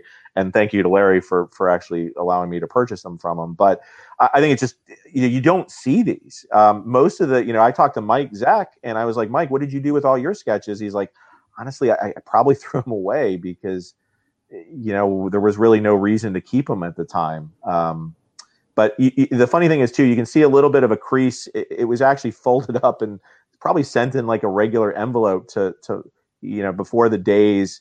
You can sort of see two creases oh, yeah. if, if you look at it because it was probably just mailed in a regular envelope over to Vosburg so that he could draw the cover for this um, because they obviously it's, didn't oh, have. And- and there. It's right underneath the the Real American Hero logo, I believe. So to to point out the obvious, since uh, medium gray and dark gray can sort of feel the same, these are original pencils drawn onto an eight and a half by eleven photocopy of the the empty rectangle with the logo. Um, that is correct. And to answer your question, Chuck, uh, I know of at least one more because I own Hama's cover sketch for issue 30. Oh, great. What? Great. For breaking um, news, folks. Breaking news. Hopefully, Tim will, will show it on a future episode. But well, it is in my book, so some someday everyone will see it. Yeah, everybody will see it. That's great. Um, yeah, I did not know another one. Another Zach had had made there, it out there. There is one. There is one more in the wild that only was made public. I think last week, very very recently. Uh, issue thirty seven, which is uh, oh, the one Zeck. of Flint uh, jumping off the armadillo tank onto uh, one of the Crimson twins on the roller coaster, uh, which is uh, I posted that the other day on the Talking Joe Facebook page. So uh, head over there if you want to uh, see it. Um, I can't off the top of my head remember the credit, but but yeah, it's it's there on the Facebook page and also on Instagram if you do want to track it down. So in looking at this blow up here, um, I think a lot of times fans of Larry Hama, we take for granted that his stories are entertaining and his characterization is compelling in a long running series like G.I. Joe. And then sometimes we remember that, you know, issues 21 and 26 um, uh, are, are really well drawn and that the storytelling is really great. And what I think uh, sometimes gets lost. And and Chuck makes a great point earlier in this episode that that Larry started as a as an artist, um, in comics, and even before the second appearance of Iron Fist in Marvel Premiere, he was he was drawing for other publications.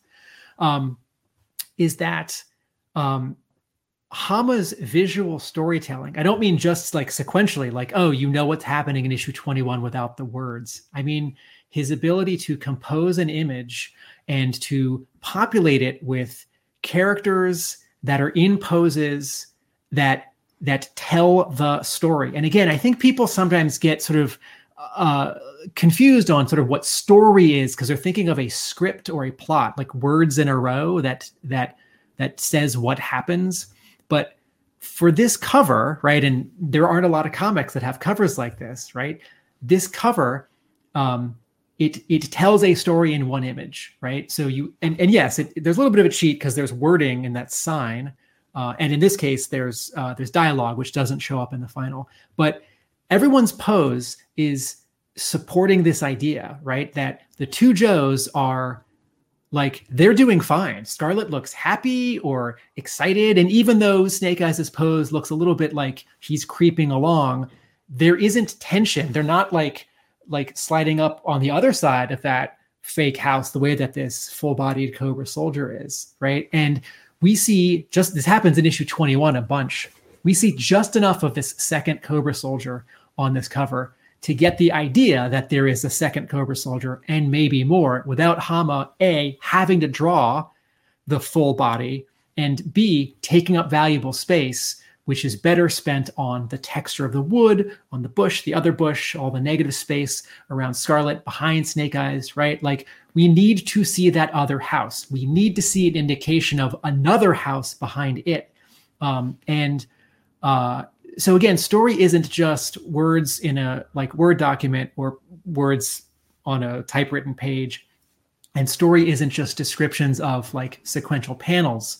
Story is is is this much bigger like uber thing that is both the ideas the character the change the words and the art all and, and the color all together. And um hama is you know like we see that the the scarlett sketch that we started with it's like that's a good drawing. This guy can draw people even if his style is sort of old school it's loose it's breakdowns right? And you look at this and if i was a cover artist and my editor said, "Oh, you're going to draw the cover to GI Joe 10." And I said, "Okay, what do I draw?" And then they said, "Oh, well, we're going to mail you something."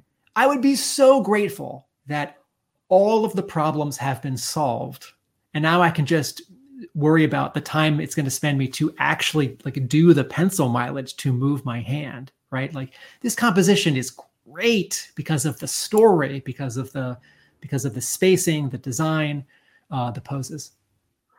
Yeah, yeah. all of the. Go ahead, Mark. I was, I was just going to say all all of the examples that we've seen where where Larry has done these very class the the classic era GI Joe covers. It's it's all there, just the composition and and it's it's just then the the honing it down and tightening it tightening it up. But actually, the as you say, the sort of solving the prob the the the puzzle of producing an incredible composition. What is where it's it's it's all there on the on the page um, already. It's it's sort of it's very evident from from seeing this and, and the other examples of those, those uh, prelims from from Larry what a great visual storyteller he is. Yeah, and I think I think it's interesting uh, to your point. You know, people give credit to Mike Zeck and others, and not to say Mike's not a great artist, but it starts with Larry's layouts for these things, which is some of these designs is like coming up with the concept and coming up with that is the other artist can really tighten it up and add something to it and it makes it as tim was saying it's like if you got like sort of the the, the work done for you to solve the problem of of you know, sort of how to pull all this together then you can focus your energy on making the cover just look fantastic. And i think that's what Zeck does in a lot of his pieces and i think with with you know Vosburg this is not a you know typical Vosburg here i guess but in that it's but he can spend the time doing some of the details on there uh, and I always thought this was just one of the greatest, you know, covers of like the fake house, and it's just like how fake is this entire town? You just sort of see it from the wood grain, and and that just the way that that right hand side of it is just like, wow, this is really a fake town. It reminds me of like going to Paramount's backlot or something. Um, We, but it- um, you also notice the things that changed, right? There, there were there were words on this originally, which is interesting Yeah. as well. And and Scarlett's holding a gun and not necessarily her crossbow. So there, you know, even there were some tweaks that I think either editorial made or you know Vosburg or other noticed when they were doing this. I'm sure taking the words out, and but you get the feel of the fact that they feel safe when they're running there, but they, you don't need the words to to to, to say that anymore on the cover. That crossbow, I, if I had to guess, it's Hasbro that said, Yeah. give her the weapon that the toy comes with. Um, there's another Yes. artist who was working at Marvel at this time, Ed Hannigan, who is well known for doing a lot of great cover layouts at Marvel in the late 70s, early 80s. Uh, and Ed Hannigan, in fact, penciled the cover to G.I. Joe 21. And lots of people get this fact wrong because a couple prominent websites got it wrong because the signature, um, if if the signature even appears on your bottom left corner of your copy of GI Joe 21, if it's not sort of hiding around the back, it's really hard to read. But um, and you know, there's there's an H, so people think it's Hama, right? But if that book was behind schedule, it wouldn't have made sense to have the guy rushing to draw the pages inside also draw the cover. But um, if you are for our viewers, if you're interested in a little bit of this process of Marvel cover layouts, um, Gil Kane did a bunch in the 70s, right? Chuck, he was he He was, a guy- primarily in the 70s, yeah. I mean, I think he may have done some stuff. He was working more for DC in the 60s with Okay. Adam and other things, yeah. And then um, Ed Hannigan uh, did a bunch of cover layouts for all different books uh, at Marvel in the late 70s and early 80s. And Marvel and the Hero Initiative, which is that wonderful nonprofit, um, published a, a comic sized benefit for Ed Hannigan back in 2009 called Ed Hannigan Uncovered, which talks a little bit about his process of doing these kinds of cover breakdowns, cover sketches, and reproduces some of them. Uh, and it's not this is not a big expensive book. This is a a comic book sized uh, uh, comic. So in addition to uh, this being related, because it's the same kind of image we see her on the left, Hannigan does have a small and key connection to GI Joe. Yeah, I mean, it would be interesting, and, and Tim, maybe you, you have it already as part of your book, which is understanding issue by issue who did actually the, the cover layouts, because there are, you know, for many Marvel books, whether it's Dave Cockrum or other folks that were doing these cover layouts, Marie Severin was also known for doing a bunch of them in not GI Joe. But I'd be interested to see. You know, I was always told that that Hama did, me, you know, the majority of them, and I know the ones that Zeck had gotten, most of them were coming directly from Hama. But I'd be interested to understand which ones he didn't do. Um, you know, just from just from a you know GI Joe historian perspective, you'd be maybe that's a And- something that you can you can do some research and reveal one day if, if you Uh, that's that I have not tr- I have not attempted that. Um, I think some of those I think some of those we may never know. yeah because the artists have uh, have died or some memories are a little fuzzy. I think I think the best we may do is that Hama did most of them for the first, you know, hundred Yeah. hundred issues and probably beyond. Yeah. But when I s- when I spoke to Mike Zeck when he appeared at a convention in in London, I spoke to him briefly about this this idea, and um, I think he said to me that that not every single one of his GI Joe covers was based on a, a Hama layout. So some of them were, you know, his his his pure originals without without that underlying work from from Larry. And you probably know better than yeah Yeah. I don't I, I don't know if I've talked to Mike about uh, and I guess I could ask him which ones he designed himself. Um, you know, like I said, I, I talked to him, and he, and, and it's it is funny to see like GI Joe twenty four looks just like you know Zeck's final thing. It's just Zach, you know, finalized it, and made it look really tight. But Hmm. you know, Hama's design is there. Uh, part of so part of the part of another factor in this um, formula or schedule is that uh, four issues a year were advertised on television, and so those covers had to be completed earlier in the cycle.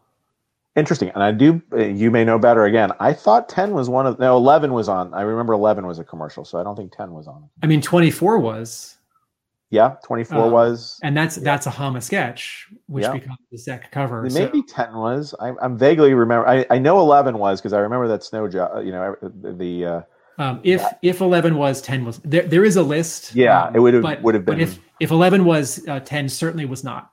yeah. Yeah, 'Cause and that were- was done were- by Eleven was done by Bob Camp, which was an odd choice because he had no connection to this to the series whatsoever, except he was in animation, I guess. So I think I think I think the connection might have been sort of Marvel in general or or Larry Hama. That That's La- so Larry in in writing GI, you know, right Larry writing Larry Hama writing GI Joe was his his second job. His day job was being an editor at Marvel, where he was picking artists to work on uh, Crazy magazine and a little bit later the Conan books, and so he was constantly people were coming to his office and he's calling people and his assistant is calling people. And uh, so uh, you know you, you'd ask someone because you know that they can deliver or because they walk in the door or because you're you know you're friends with them and you want to like toss them something. Well, anyway, good good example of a of a Larry Larry Hama uh, cover layout here. Yes next Ooh. what's what's our What's- next slide What's next? Boom. Ooh. Ah, so um, I wanted to make sure we got a Mike Vosburg in here. Um, although finding Mike Vo- Vosburg examples is a little tougher than, frankly, some. So uh, I had explained this on on the uh, live stream that we had done with Mike. Uh, you know, Mike was, you know, GI Joe was probably, you know, although we loved him working on that from his standpoint, he had worked a long time on She Hulk. And then he had he gotten the assignment after uh, Trimpe had left to to work on GI Joe but you know, frankly, didn't come from the same background as Trimpe, where you know, Trimpe was in the war. Uh, Vosburg was was not. You know, he was he was, but th- for him, this was more of an assignment of drawing these characters, and also a little bit difficult because you had to stay on model. You had to uh, you know draw a whole host of it. It was a lot different than drawing, say, She-Hulk, which was more of a singular character. Uh, but I think he rose to the challenge on doing it. Um, but one of the challenges too is Mike always liked to also ink his own work if he had time to do that. His favorite work is inking himself, and so I think here he was working with uh, with D'Agostino, um, who came. I think D'Agostino was was known a lot for I don't know later in his years for working at Archie and other places, but had a very sort of different style uh, than um, than than Mike did, and you know, similarly, I think it was like Bob McLeod and, and, and Herb Trimpe. They had sort of two different very styles. So I think ultimately Mike didn't see all his work always reflected in the GI Joe artwork he did, and so as you know, from from the perspective of saving his favorite artwork, GI Joe was not necessarily his favorite artwork to save mm. over the years, and so. Mike was known. He ta- he taught classes in his spare time. Some you know people have reached out to me that said, "Hey, Mike was my was my teacher for a semester of you know for my art class." And at the end of the art class, he would just pull out a, a stack of pages and say, take whatever, you know, everybody gets one in the class. And so people would walk away with an original art page from Mike's collection. And I have a feeling that a lot of the G.I. Joe pages ended up in those giveaways. Sometimes he said he would give them away to kids at shows. Um, you know, he, he frankly wasn't there to sort of make a lot of money off of it. Because of that, it's very hard to find Mike Vosburg G.I. Joe pages. I have never, and you guys again may have seen more. I've never actually seen one of his original covers out there. He didn't, you know, work on a lot of them. But have you guys seen a cover, uh, uh, original cover out there? I can't remember to my knowledge. Um, I don't- I, I- I, I don't think I have. I've been looking for him for years. Um, and the, the covers he started, he did eight, he did number nine, he did number 10, uh, he did number 12, 13. Uh, and then after that, the one that we're showing here, that's actually a Herb Trimpe cover. I and I think he did 15, which is the the other Kwinn one in the in the in the uh, airplane. Um, but none of those have surfaced, and and who knows exactly what happened to him. But Mike did keep a handful of pieces, and when I got to know him about 20 years ago, obviously GI Joe was top of mind, and I said, Mike, I'd like to buy some of your artwork or whatever you've got, Mhm. and I bought a lot of his other work for American Flag, uh, She Hulk, some other things, but he only had, I think, at the time, maybe three, two or three pages remaining from GI Joe, and this is one that he took extra pride in. This was always his his favorite image that he had drawn for GI Joe, and, and is the one when he gets recreation uh, requests. This is the one that people also request, and you know I love it just because this was a great storyline. Um, you know, I, I think at the end of issue twelve, you see sort of you sort of see the reveal that Snake Eyes has a, a face that's you know that's that's all burned up and uh, and he's hiding it underneath the mask and that's revealed but the, the the sort of the interplay between these three characters being stuck under you know under the water here in a small enclosed space uh, is just just an amazing thing and i think the the the light and the dark on this. Um, you know, I, I just just love the art composition of this particular piece here as well. Now, nice. It's also that the you know it's the issue that had the first appearance of Destro, although obviously Destro is not on it whatsoever. Um, and frankly, for those the the the bottom part, the indicia out, you know, having that on the page as a splash page and the title, it, it you know next to a cover, this is really sort of as good as a you know any sort of art collector would want. It's a nice big image, um, and it's you know sort of. Uh, I, so I always thought these indicias and just sort of aligning it to when it was published and all that, even though that's all photocopied on or it's photostated on there. Um, it's just neat to have um, and just sort of uh, places it in a time and place, and you've got all the characters at the bottom and all the copyrights and all that stuff, uh, which is kind of interesting to read. And some tape. Do I see clear adhesive tape Oh, on the left Yeah. and right? Oh yeah. Um, Yeah. What are the what are the words that have been scratched out in the left and right margins? Um, that's interesting. Let me see if I have that page handy here, and I can look at it live. I don't know if I do. On the- On the right, it's fixing. Oh, it's I think it's correcting the letterer and colorist's names. I'm seeing, I, I think so, and that would you know Yeah. it's probably one of these things where they may not have known who the colorist was going to be. I think the uh, my gut is Bob Sharen was doing. I know he did the coloring on issue thirteen, so they probably had written in Bob Sharen and then decided to to switch it over to Christie Scheele. Um, Yeah. and then And on same yeah, same with the letterer. and on the left it says move uh, move credits. And what what uh, I like about the what the um the credits down at, at the at the bottom is that, and I think a lot of fans kind of got wind to this is that all of the kind of uh, is it copy copywritten or trademarked uh, characters that would see come you know see see uh, eventually see uh, release as toys would be named here. So you've got G- uh, Hawk, Scarlett, etc. Uh, but if you've got a character introduced who um, maybe hasn't got a toy on the way, they're they're not going to be named down there. So so we won't have uh, Kwinn, for example, because uh, he doesn't have a, a toy to be uh, trademarked.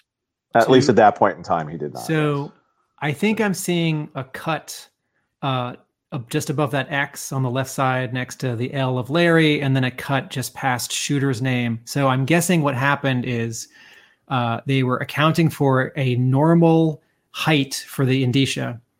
They ended up getting this larger paragraph, and so they had to. with too many um, characters in it. Yeah. So they had to redo the credits and move the credits up like a centimeter into the artwork. Yeah. So I'm That- guessing there's a little bit more inking underneath all these names.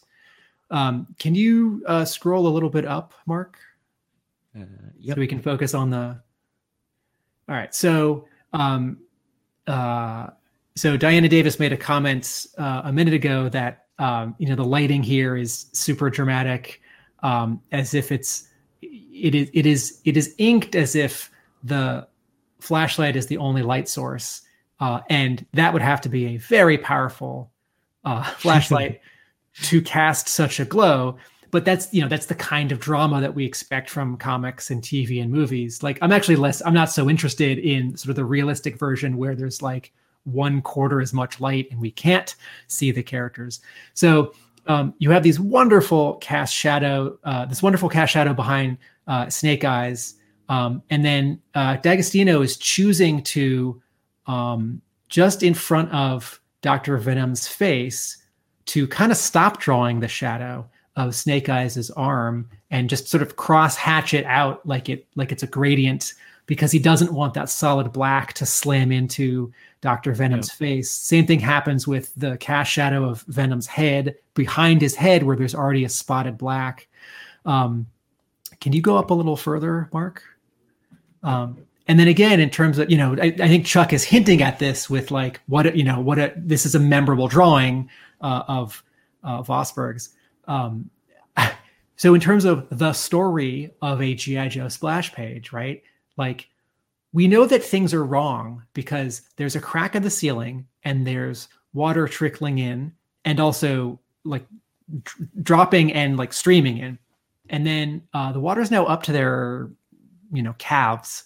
Um, dr venom is holding a prop which show it's like you only hold a chair like that when you're about to swing it into a person or a window or a door to escape.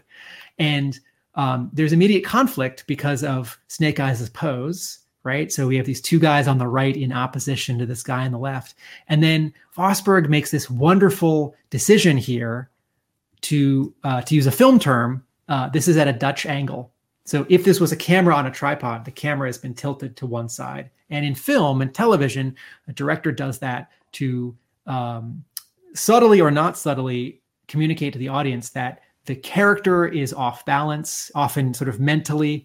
And so we have this moment of worry and drama and conflict all in this one page. And one of the things that I love about uh, comic art from the last century is that even though it's drawn for color, it's also drawn for black and white. And there are artists nowadays, and sort of the sort of the inking style of the last 20 years is you don't spot blacks this much because um, the colorist is going to create a gradient, right? Like, uh, you know, if we look at Kwinn's arm uh, just to the right of the flashlight, uh, there are little cast shadows on those two muscles. And nowadays, you wouldn't ink that. The, the color artist would do like skin tone and then darker skin tone and then darker skin tone. And that's that can be quite lovely.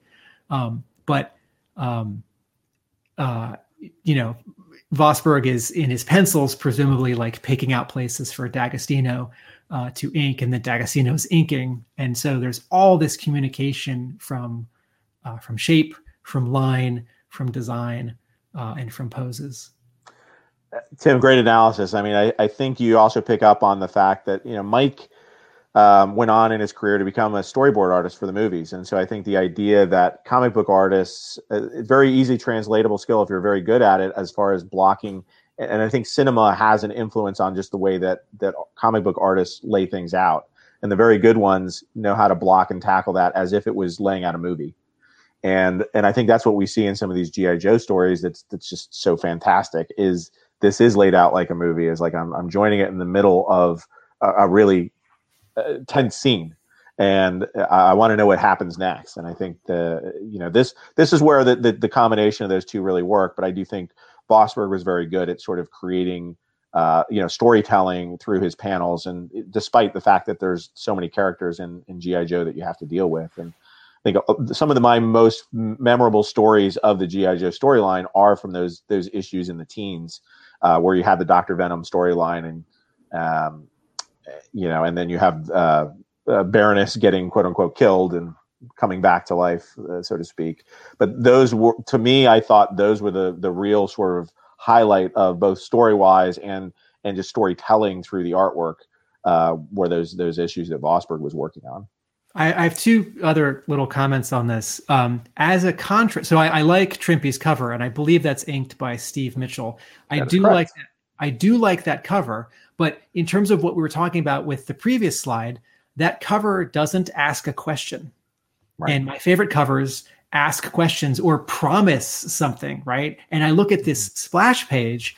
Um, and if it was actually the cover, I think you'd lower uh, Kwinn's arm with the flashlight so you could see more of Snake Eyes, and maybe it wouldn't be Doctor Venom, maybe be like three Cobra soldiers. But the basics of it is there isn't really a story in the cover. Uh, it's a, it's a great shot, but there is a story here. Um, and so, in terms of like satisfaction, when I look at this page, I'm I'm pulled in more quickly. And then, Mark, can you zoom into the middle, um, just to go back to sort of the difference between uh, uh, drawing then and drawing now, if you drew someone holding a flashlight now in comics, you you would not ink that sort of inked halo uh, around it, right? You might draw like an upper line and a lower line for a cone, but you probably let the colorist do a lot of the work where the color would be a transparency, like a yellow transparency on top of snake eyes. Whereas here, uh, there is no place for the colorist to color any of Snake Eyes within that halo. Like it's going to have to be white or light yellow or yellow. Right.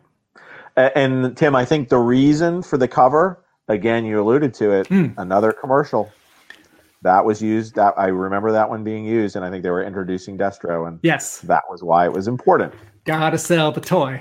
Got to sell the toy. it was a commercial. It probably got made before the issue even got made, just so that they could have it out there. So Uh, yes, the cover. So Hama has talked about how he would have to write a a plot for an issue based on the cover that was going to be in the ad. that's correct.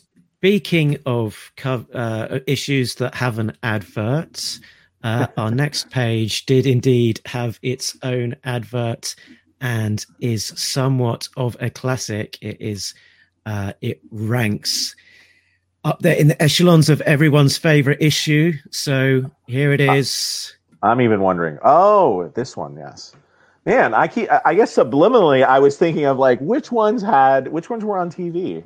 I hadn't even thought about that when I, when I selected the images that we were going to look at today. Um, yes, again, there's that great Mike Zeck cover. Um, didn't match to the artist inside. The artist uh, inside was a guest artist, uh, was was Russ Heath. And you know, folks may know Russ. He was really more known for his DC War artwork. Uh, he he did a lot of stuff like All American Men of War, uh, but Russ Heath known for, and also a lot of his um, say fantasy, but some of like underwater stuff, but a lot of his very detailed work. So a different style. Russ did go on to work in animation for GI Joe, which uh, Tim, you may know if that was before or after this. I assume it was after, but Before it was before, and maybe that's how he got the job. But this was a fill-in. Um, you know, Russ was asked to do sort of a fill-in issue right after the uh, sort of Vosburg's run was coming to an end, and I won't, I won't go into the the detailed story on this one here, but focus in on just sort of the fact that Russ. I mean, when you look at this issue, uh, you know, I know we've talked about 21, we've talked about 26, which were both Hama drawn issues. For me, 24 is really the the sort of the third sort of most classic issue, if you want to look at it that way um, just because it's so well drawn and drawn from somebody that had you know really that experience of uh, of drawing in, in a, I'm gonna say a more classical style, and I think here you see even Destro looks a little bit more realistic than we've seen him in the past, where where Vosburg's rendition of Destro, Destro is is I would say a little bit more cartoony. Here you see almost a, a very realistic face on Destro, and and the detail and the especially the Baroness. I mean. Russ Heath, uh, you know, I, I, got the pleasure of having him over to my house sort of towards the end of his life. And uh, he, he he loved to draw women. Let's you know he was, very much a ladies' man. Uh, really enjoyed sort of drawing the female figure and that, and I think he really enjoyed, as did frankly many artists. I think you know Ron Rudat, uh, Mike Vosburg, all loved to draw the Baroness, and I think the the, the ones that were very good at drawing uh, female figures really took to the Baroness very well. And in 24, you, you just have some great you know some great images of the Baroness throughout, including on this page. Um, but what's at the end is uh, you know obviously the big reveal of uh, Zartan in the very last panel, and I think if you look at the artwork, and I don't know if you can see it, is that Wild Weasel that's next to him? Uh, Yes. um, I believe that the images of Wild Weasel, if you can, if you zoom in really, really close, were actually redrawn. So again, another thing where they may have either been working with the toy or they wanted to make sure that it was on model and change some things. I'm seeing. I'm You see a line uh, around? Yeah, line see- around him. Yeah, Yeah. Exactly. Uh, I think he was cut out and pasted out, pasted on to that particular drawing there. And I believe, and I, do I have the page? Let me see if I. Chuck, pull it off. No, I can't do that. I'll send you my Pull acid. I'll send you. Uh, I'll send you my. I have a. I have an early Transformers cover, uh, and there was something comped onto it, and I I pulled But it if, off. You, if you see this, this is the back of the art, so you can see that they actually taped something on. It looks like they also Okay. taped something in the top panels there too. Yeah, it's it's the Wild Weasel panel at the very top. Can you hold it up to the light and tell us Alright. if you see Well- something through it? Can you see something? You can sort of see some of the images there, but I think it's just that they read they they cut out. If you look really closely, and I'll see, you can actually see that they cut out Wild Weasel and put a new Wild Weasel image in there. So they Um, actually literally cut the paper, cut out the Wild Weasel, and then put a new version in there. Okay, it looks like there's it's at the uh, cutout at the top and also at the bottom of the page too. Um, yes, I think that I think it's in Yeah. both. And, and Right, so- on the bottom, it looks like it's a paste over as opposed to a complete cutout. It looks like they actually cut the paper oops, right here, Wow. and they, they actually just put a, a new piece of paper in there. Where on this one, they just they So pasted on- something new on top of it. On the top, is it a cut under Is that what's is is the is the new art on the bottom of the page and taped into place? Is that what you're seeing? Uh, on the bottom of the page, yeah, there's probably again, if I shine a real light, I, there probably should be something underneath it. Although it looks like a stat, Okay. so it looks like they photostated.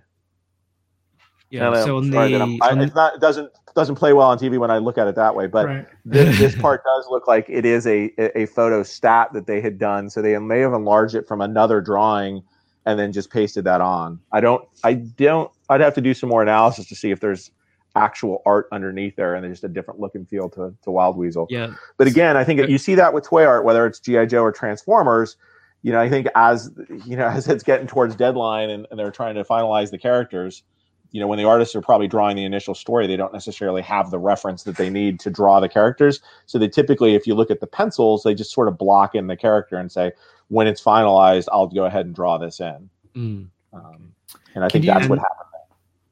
Yeah, it was on the on the top of the page when you turned it around. It there was a there was a bit of paper under underneath, which is I guess is the other side of where that Yeah. um, that wild weasel had been cut out. So I want to point out. Oh, Mark, go for it. Um, I was I was going to to ask as well if there's a story behind how how you came uh, came by this ill, very um, sought after uh, art. Sure, uh, there are there's stories behind all these It- pieces. it Um, may not have been sought after when you got it, but It, it probably wasn't. I, certainly now. I remember being. Uh, I had a friend of mine that was up at a show in San Francisco, and I think I was still living in on the East Coast at the time. And he was at the show. and Um, I don't know if it was Big Wow or whatever the the the precursor to Big Wow show was, but Russ Heath was in attendance, and I think he had walked by Russ Heath's booth or Steve Wyatt, who was was working with with Russ, and said, "Hey, they've got the complete GI Joe 24 on Russ's table. Do you want to go ahead and buy it?" And I think it was uh, I, I hate to quote numbers, maybe it was fifty five hundred dollars or something like that at the time for buying everything. And I was just like, "Hey, how often do I get a chance to to buy you know a complete GI Joe story?" And then also, I just I just respected the fact that it was coming directly from Russ. And that the money was going directly to Russ. And I think at the time, although that seems like probably a paltry sum today, that was probably a lot of money for GI Joe art back then. This was probably close to almost 15 to 20 years ago. So, um, you know, at that time, GI Joe pages might have been going for a hundred, uh, uh, you know, hundred to 150 dollars a piece, and that that that would have been over 200 dollars a page. So it was paying a bit of a premium. But uh, you know, at the time, uh, yeah, I was also like, you know, Russ did such a great job on this particular issue, and you know, you can't really say no to it. So I I did pick it up. I had it in my collection for years. Um, they actually did a Russ Heath exhibit where I lent some pages in Europe, uh, where some of the pages were on exhibit over in Europe from this issue. Uh, but then another fellow collector, you know, I do get a, occasional requests from folks to say, Chuck, I know you've got a, a big GI Joe collection. Will you let me have a piece or sell me a piece? And he was interested in buying this, and I'd known him for a while. And I said, "All right, I guess I, I guess I can let the complete book go, but don't don't break up the book. I, I don't want to." You know, I was like, I I'd like to keep it together if you if you do keep it. And then I guess good or bad, too, I as soon as I did that, frankly, I regretted it. Um, but you know, again, it went to a good home. But two years later, he gave me a call and said, "Look, I'm, I'm thinking about letting it go. Do you, do you want me to just sell it back to you?" And I was like, "Absolutely." So that was that was a good occasion where I, you know, I did let something go, but it did come back to me, and uh, I'm very happy that it came back to me, and then I can keep this together. So Can you go back to the the actually? Okay, well let's let's start with the. Okay, so, um, so one of the reasons why people love this issue, Diana Davis said so on a previous episode, is that it looks just like the show because Heath designed uh, all the major characters for the show and a lot of the vehicles and props. Um, at the same time, what this page doesn't have, and I know it's I know it's a, a quiet scene, it's just talking. What this page doesn't have is the same amount of like body twisting in space, physical energy and verve of, say, the previous slide with that Mike Vosburg uh, splash page. And Heath's artwork has um, a lightness to it, right? His his surface qualities, his accuracy, uh, his textures are all extraordinary, but he's coming from a different place than the like Jack Kirby sort of like athletic action. Uh, I mean this in a nice way, like violence, like the violence of physicality, where someone isn't just like stepping, they're like lunging through space.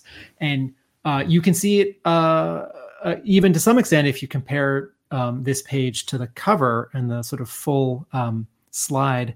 Um, something else that really, um, yeah, like you know, we have this this Zeck drawing and the the twisting of Snake Eye, uh, Storm Shadow's uh, torso, the the twisting forward of Roadblock, right, and this this this dynamic curl, the uh, contrails from uh, Cobra Commander's uh, claw, right.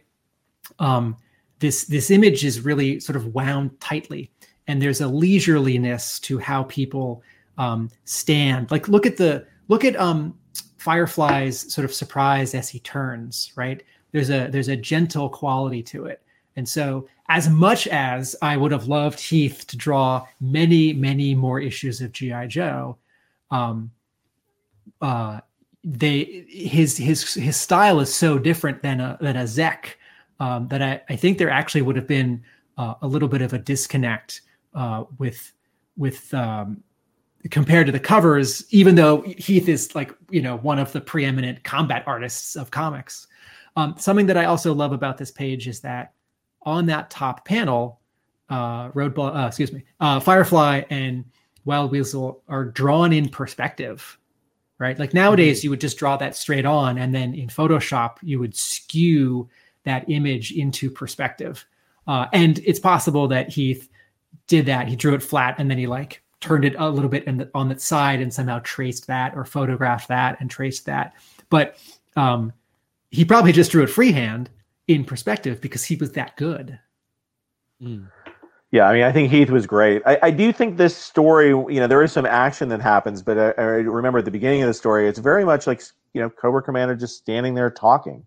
It sort of lets the the you know it, it's a start and stop as far as the action on that. So there is a little bit more of standing around and letting the story be told by the words mm. uh, rather than you know making the action do all the work in this case. Mm-hmm. so i guess even as a storytelling for this particular issue was a little bit different which is maybe why they wanted to get heath to do it.